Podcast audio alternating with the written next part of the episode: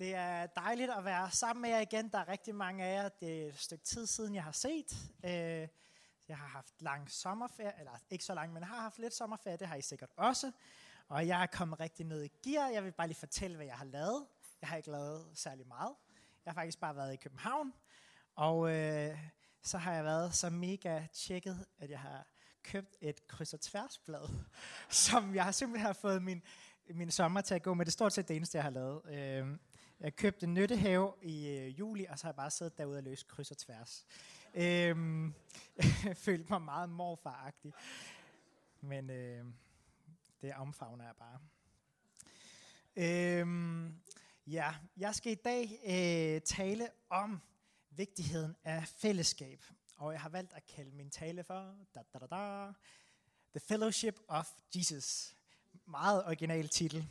Og jeg kastede mig også lige ud lidt billedredigering, som I kan se her. Jeg synes faktisk selv, jeg er kommet okay fra det. Øhm, jeg ved godt, det er måske sådan, det er lidt for sjov, at jeg har brugt den her øhm, øh, Ringnes Herre, øh, det, her ring, øh, ja, det her billede og titlen som illustration øh, for overskriften for i dag. Men øh, der, det er alligevel øh, en del ligheder med det her fællesskabet om ringen og fællesskabet om Jesus. For ligesom elverne og hobitterne og dvævene og menneskene og troldmændene, de er samlet om en større sag øh, og er på en vigtig mission. Øh, på samme måde er vi øh, samlet om en større sag, og øh, vi har en vigtig mission, som binder os sammen. I fællesskabet om ringen, så er der også det her venskab, som er livsvigtig for gennemførslen af den her mission. Og på samme måde så er venskabet øh, i, øh, igennem Jesus, øh, eller venskabet i fællesskabet om Jesus, virkelig essentielt.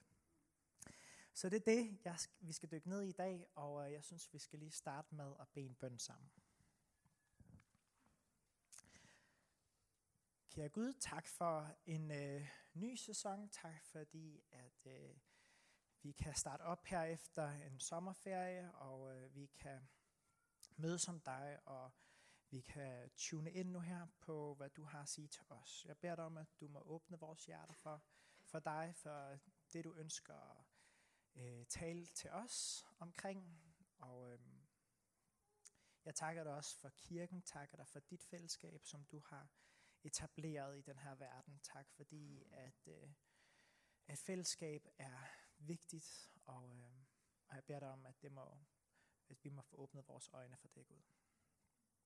Amen. Ja, vi skal i dag se på øh, to aspekter af det kristne fællesskab. Og jeg kan næsten garantere på forhånd, at øh, det her ikke er nogen form for raketvidenskab, og måske har du hørt noget af det her på forhånd.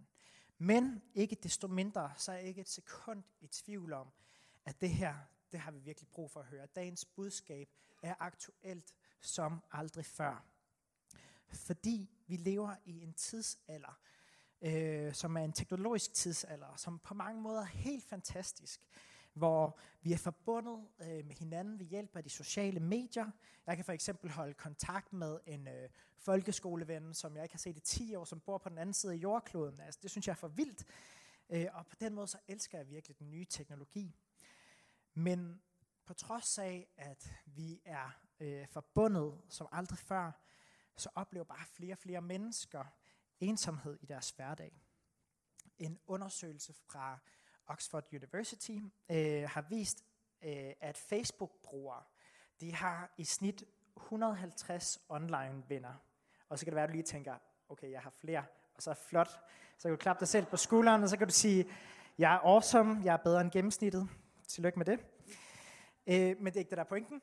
Øh, men ud af de her venner her, som folk har på Facebook, så er det kun 4,1 venner, som er reelle venner in real life. Det er ikke særlig meget. Det er kun 2,5 procent. Og den her undersøgelse viste også, at 13,6 procent af vores Facebook-venner viser sympati i forbindelse med en livskrise. Og det gælder det altså ikke med de her ked af det smileys, vel? Øhm, så vi kan altså være omgivet af en hel masse mennesker, og så alligevel føle os frakoblet fra hinanden. Og vi kan være forbundet på overfladen, men grundlæggende så savner vi dybe, meningsfulde relationer. Men jeg tror på, at Jesus han har en kur mod vores ensomhed og vores fremmedgjorthed over for os selv og en fremmedgjorthed over for øh, hinanden. Og jeg tror på, at øh, Jesus han har svaret på vores tids største udfordringer. Og hans svar er faktisk ganske enkelt fællesskab. Fællesskab med ham og fællesskab med hinanden. Og til at starte med, så vil jeg, eller sådan, jeg vil lige fortælle en lille historie, øh, som, ikke er, som er lidt barsk, og den er ikke særlig rar. Så hvis du nu er gravid, og ligesom ikke lige kan holde til så meget, fordi du har hormoner pumpende i kroppen, så stik lige fingrene i ørerne. Ikke? Øhm, øh, jeg ved, at min søster vil ikke kunne holde til at høre det her. Øhm, nå, for cirka 25 år siden, øhm, der blev det opdaget, at der var de her skrækkelige forhold på mange romanske børnehjem, øh, som rystede faktisk hele verden. Man fandt børn helt ned til spædårsalderen, der lå i deres egen afføring i rustne trammesenge, og de gik for lud og koldt vand.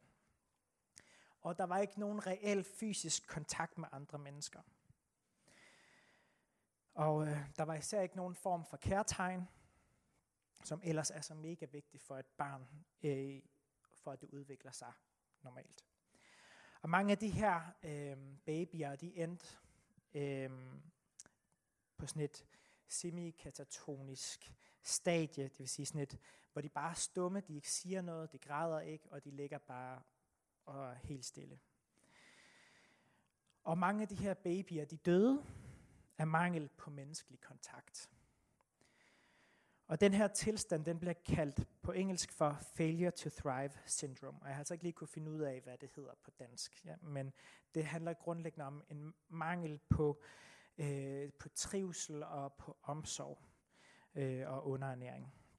Og vi bliver nødt til at forstå, at failure to thrive syndrome kan også ske i vores åndelige liv. For vi er åndelige mennesker, som øh, øh, bare ikke må sulte i vores åndelige liv.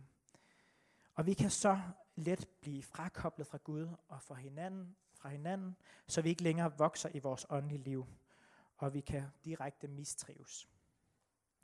Men heldigvis så kan det her undgås, og det her det kan blive helbredt. Men forebyggelse, det sker bare ikke sådan automatisk. Det sker ikke af sig selv.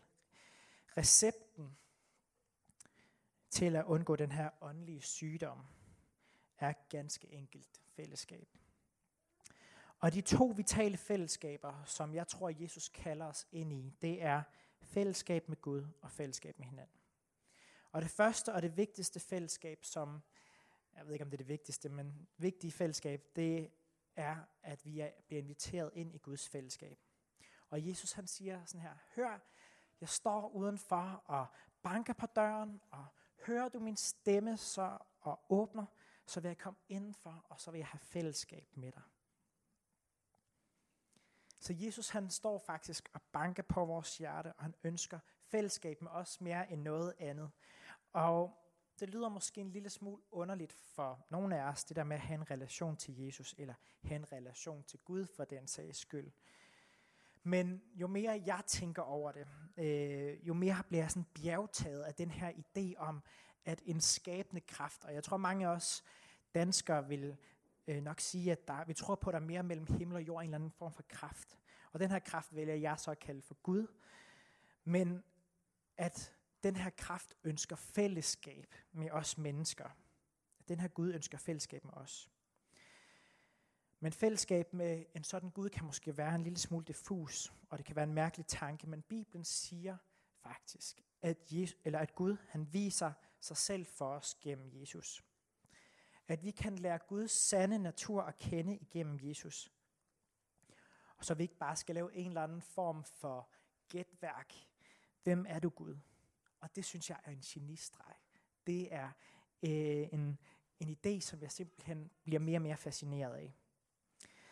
I det gamle testamente så får vi at vide, at Guds navn er, jeg er den jeg er. eller jeg er, som i kort form er JHVH øh, på de øh, øh, hebraiske bogstaver, som giver den her lyd Jave eller Yahweh, som vi sang tidligere. Og det er et navn, som udtrykker Guds væsen, øh, som en væren, der har en grund i sig selv, og som, er, som ikke er afledt af nogen anden end Gud selv. Men Guds navn skjuler, men, øh, Guds navn skjuler sig faktisk i et andet navn. Et menneskenavn, nemlig Jesus. Jesus betyder nemlig i sin grundform, Jave frelser. Så på samme måde som Gud er indeholdt i Jesu navn, er Gud og nær i Jesus. Og det er et udtryk for, at Gud han elsker. Han elsker. Han elsker os så meget, at han vil blive en del af sit eget skaberværk. Og Gud er os nær i Jesus for at redde os og sætte os fri fra alt det, som binder vores liv. Han ønsker at sætte os fri fra ensomhed, egoisme, selvmedlidenhed, frygt osv. Alt det, som hindrer os i at have fællesskab med ham. Så hem, som hindrer os i at, have, at elske Gud og elske vores medmennesker og elske vores medskabninger. Og Gud ønsker at komme helt tæt på faktisk. Han ønsker, at vi kalder ham for vores far. Og han vil komme til os med sin ånd, så, han, øh, så vi kan have en relation med ham. Der står sådan her i Romerbrevet, det er Paulus, der siger det her. Alle, som bliver ledt af Guds ånd, er Guds børn. Den ånd, I har fået, gør jeg ikke til slaver, for så kom I blot igen til at leve et liv i frygt. Nej, Guds ånd gør det klart for jer, at I er Guds børn. Det er Guds ånd i os, der gør, at vi kan kalde ham vores far. Det er Guds ånd, der bekræfter over vores egen ånd, over for vores egen ånd, at vi virkelig er Guds børn. Og måske er det her en lille smule abstrakt, abstrakt det her, jeg taler om, men jeg har fundet et billede, som måske kunne hjælpe med at illustrere det. I februar, der var jeg sammen med øhm, en hel del øh, netværksledere her fra kirken på en retræte, og øh, I måske kender I øh, Claus Ågård fra øh, Græsted Frikirke, men han ledte den her stille retræte, og han introducerede os for det her ikon, som kommer op her, som jeg er blevet stor fan af. Ikonet øh, hedder Treenigheden, og øh, det er malet af Andrei Rublev, øh, som er en russisk ortodox munk øh, fra i 1400-tallet. Og øh, ikonet det forestiller øh, tre engle, som kommer til Abraham i det gamle testamente, den historie, øh, hvor at øh, de fortæller ham, at han skal være far. Men øh, Andrei Rublev her, han øh, afbilleder også de her tre mænd, de her tre engle, som treenigheden, som øh, Gud, der kommer til Abraham. Øh, så altså Gud Fader, Gud Søn og Gud Helligånd. Og der er en masse symbolik, symbolik i det her ikon, hvor den treenige Gud øh, er kendetegnet ved fællesskab. De har fællesskab i sig selv. Der er en åndelig enhed, og der er en øh, fred, der er en harmoni, der er en gensidig respekt, en gensidig kærlighed og en gensidig ydmyghed over for hinanden. Og det, som jeg synes, der er så fantastisk ved det her billede, er, at samtidig med, at de sidder der, så er der en åbning i midten. Der er plads til netop dig ved det her bord. Og øh, der, Gud inviterer, sig, øh, inviterer dig øh, ind i hans fællesskab. Det kan måske være en måde at illustrere det her på. Og det her øh, ikon øh, betyder vildt meget for mig i dag, øh, fordi at jeg føler, at det er et kæmpe privilegie, at jeg har en skabende Gud. En, en Gud, som er vildere end min fantasi, som på trods af øh, mit liv og hvem jeg er, ønsker at kalde mig for sit barn og invitere mig til måltid med ham. Og jeg kan virkelig sige, at det her det er et livsforvandlende fællesskab at træde ind i. Fordi jeg behøver ikke længere at definere mig selv ud fra, øh, hvad jeg, ud fra mig selv, men der er en, en kraft udefra, der definerer mig, og som elsker mig ubetinget. Og hvis du har lyst til at rykke på det her, ligesom øh, sådan, hvis du ikke er vant til det her med Gud, og synes det her lyder intriguing eller spændende på en eller anden måde, så vil jeg virkelig varmt anbefale Alfa, som vi snakkede om tidligere. Jeg tror, det er en sindssygt god måde at dykke ned i det her med, hvem er Gud. Så min varmeste anbefalinger til det. Og, og til, til os alle sammen, så tror jeg bare, at vi skal tage imod den her udfordring, og tage imod den her invitation, som det her bord er. At sætte os til bords med vores himmelske far. Den øh, anden vigtige ting, som Jesus inviterer os ind i, det er fællesskab med hinanden. Og her tror jeg faktisk ofte, at vi famler lidt i blinde, fordi vi er så dybt præget af den her kultur, vi lever i. Øhm, der er en øh, højaktuel forfatter og filosof, øh, som har skrevet en bog, der hedder øh, The Radicality of Love. Øh, og han er fra Kroatien og hedder Shrek Rovat, øh, tror jeg. Og øh, han har, siger det her, øh, har det her citat, som jeg synes er ret interessant. Og jeg har desværre ikke lige fået det oversat til engelsk, så beklager jeg, der øh, har headset. Øh, vi befinder os i en æra, hvor kærlighed bliver set som en kold investering. Kapitalisme, logik og rationalisering siver ind i de mest intime sfærer. Hvis du vil finde en partner, så beregner du, om denne person lever op til disse kriterier, og om vedkommende er den rette investering for dine følelser. Søgningen af en partner bliver underlagt en slags markedsideologi, hvor man vælger og vrager ud fra opstillede kriterier. Det kan være musiksmag, en bestemt uddannelse, økonomisk status, medvaner. Det handler først og fremmest om kriterier og ikke kærligheden. Hvis et menneske ikke møder disse kriterier, gør det ikke noget, for markedet tilbyder bare noget andet. Og der er konstant udbud af kandidater, som gør, at du ikke behøver at øh, blive for længe, hvis der er udfordringer i forholdet. Så jeg ser det her som en diagnostisering af det samfund, vi lever i. Vi er blevet forbrugere, og vi skifter vores relationer ud, når vi ikke længere ser nogen nytteværdi af dem. Øhm, samtidig med, så er vi også blevet øh, øh, individualister, som først og fremmest kæmper vores egen sag og får gode karakterer på, karakterer på studiet eller får status på jobbet, øhm, i stedet for at kæmpe den fælles sag. Vi er, som Helle også talte om sidste gang, også mange af os, eller vi lever i en narcissistisk verden, hvor vi er forelsket i vores eget image mere end vores næstes. Ja, det er ikke for at være totalt donortalagtig, men øh, Bibelen giver os bare et alternativ. Og Jesus siger sådan her, derfor giver jeg en ny befaling. I skal elske hinanden. Som jeg har elsket jer, skal I elske hinanden. Hvis I har kærlighed til hinanden, vil alle kunne se, at I er mine disciple. Så vi må altså virkelig kæmpe for kærligheden. Vi må gøre op med den her forbrugermentalitet. Jeg tror, jeg ved ikke, om I har set sådan noget satire, der har kørt, jeg mener, jeg var på DR2, hvor der er sådan en ejendomsmælder, der hele tiden siger, nyt, nyt, nyt, nyt, nyt, nyt, nyt, nyt. Øh, og øh, øh, vi har brug for, og i stedet for at sige, kæmp, bliv ved, stå fast. Vi er kaldet til at være et modsvar i den her kultur. Vi må elske hinanden, selvom det er svært. Vi må tilgive, vi må lære at behovsudsætte, og vi må være nærværende, og vi skal være lyttende. For nogle år tilbage, så var der en konference her i kirken, som hed All In, øh, som nogle af jer måske kan huske.